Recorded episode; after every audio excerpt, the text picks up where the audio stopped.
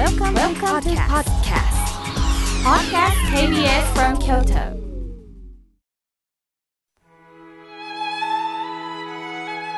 改めまして、僧侶の河村妙慶です。今日の法話のテーマは、話すことで発見することについてお話しいたします。季節は霜降に入りました。寒いと言ってしまう季節になりましたね。季節の変わり目、くれぐれも体調には気をつけてください。さて、自宅のポストを見ると、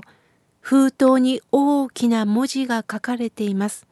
その字を見てすぐ私は、ボスからの手紙だとわかりました。なんだろう手紙だなんてと思いながら開けてみると、ボスの連れ合いさんからのお手紙が入っています。その内容を読んで頭が真っ白になりました。そのボスが亡くなられたという知らせでした。便箋のにまいめはボスがしんどいながらもパソコンのキーボードを必死で叩いたと思われる文字です。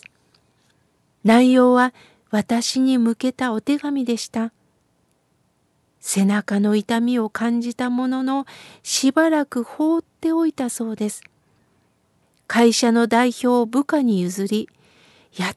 とフリーになって大好きな読書を楽しもうと思った時に、末期のがんを宣告された。聞いてないぞという声が一番に出たといいます。それから私へのメッセージが託されていました。私はすぐ仏間に移動し、阿弥陀様の前で何度も何度もボスからの手紙を読み返すことしかできませんでした。一目会いたかった。しかしコロナ禍、きっとお見舞いには行けなかったでしょうし、ボスも気を使われたでしょうし、お身内しかお知らせできなかったのでしょう。さて、ボスとの出会いは私がにじゅうだいの頃でした。私は漱石は持ったものの、すぐに実家のお寺を継ぐ勇気もありませんでした。師匠からも、シャバでボロボロになれと言われておりましたので、まあ、仕事をしながらボロボロというのは学びなさいっていうことなんですね。そうなると私は学生時代からアナウンサーになりたくって、しかしどこで勉強したらいいのかわからない、いろんな方に学べる場を聞いていました。ある方が、アナウンサーといってもいろいろある、タレントとしておしゃべりの仕事をしたいのか、きっちりニュースを読めるキャスターを目指すのか、ナレーションを勉強したいのかと聞かれました。私はちっちゃい時からラジオっ子で、ラジオのパーソナリティをしてみたいのですと伝えたんです。すると、ある芸能プロダクションの教室で、何々さんという方が、ラジオとは何ぞや、という講座の講師をしているから受けたらいいと紹介してくださったんです。それから私は大阪へ通うようになりました。その時の講師がボスです。手には分厚いシステム手帳を持っておられたんですね。もうそれだけで私は、あ、この方は忙しい方なんだ、業界の方なんだと感じ、そこからなんだかテンションが上がりましてね、講義を受けたり、実習を受けたりしていました。しかし私は、現場というものを経験しておりません。経験してないものにそう簡単にまたラジオの仕事はいただけないんですね。いちねんぐらい経った頃でしょうか。ボスから、河村くん、京都の録音スタジオでプロのナレーターが収録するから見学するって声をかけてくださったんです。緊張しながらも行きました。まさにプロの声を聞かせていただいたんです。するとボスはスタジオにいるナレーターさんに私の方を指さして、彼女は将来ラジオをしたいらしいんだよって言ったんです。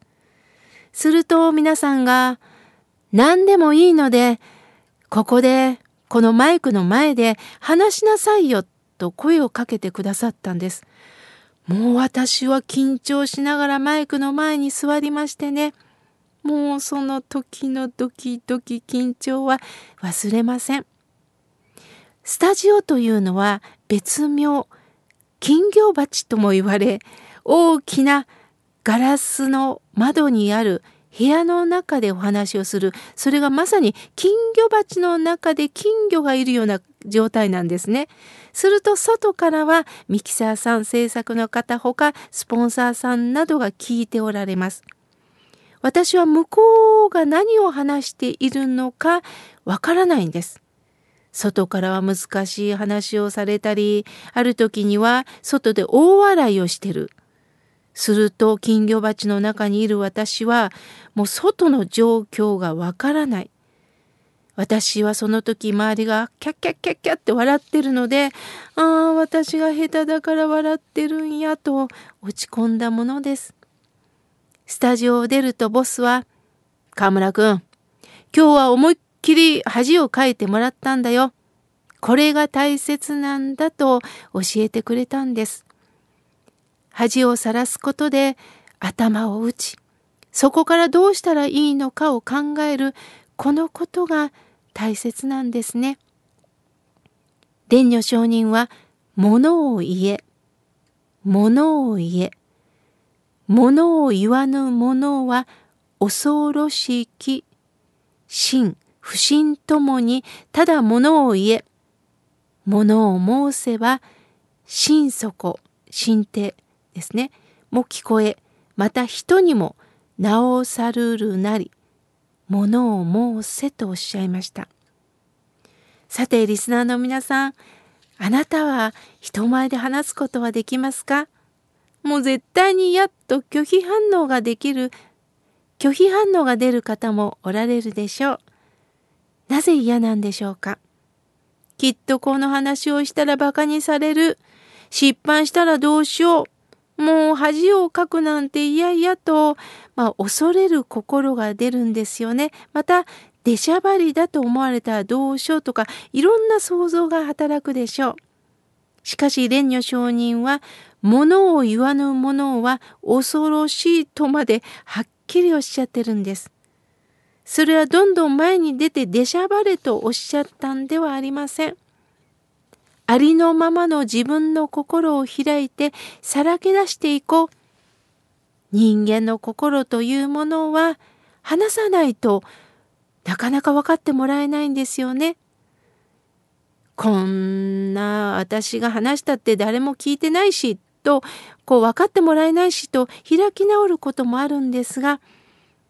自分の言葉で伝える。すると必ず通じ合えると蓮如さんはおっしゃったんです。話すことによって、そこから初めて会話が生まれるんですね。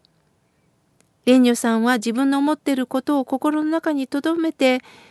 そして仏法をいくら聞いても黙っているばかりではわからないんだ、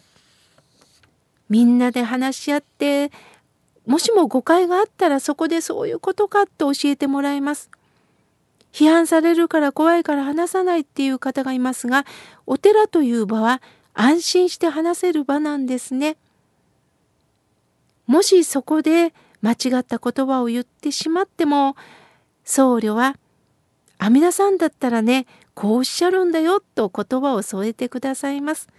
教えてくださることで、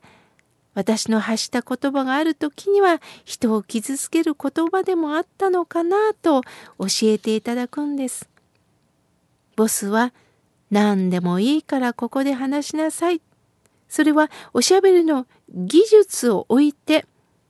人となりの心をさらけ出して話していくことを私に体験させてくださったんです。今は連れ合いさんも寂しさの中におられると思います。時間を見て許せるものなら、お参りができたらと思ってます。そしてお浄土におられるボスともう一度出会い直していけたらと思っています。あなた様も今日誰かとお話ししてみましょう。目の前にいる人、お一人暮らしの方はご近所の方、お店の方、お友達とお話をすることで発見してみてください。今日は話すことで発見することについてお話しいたしました。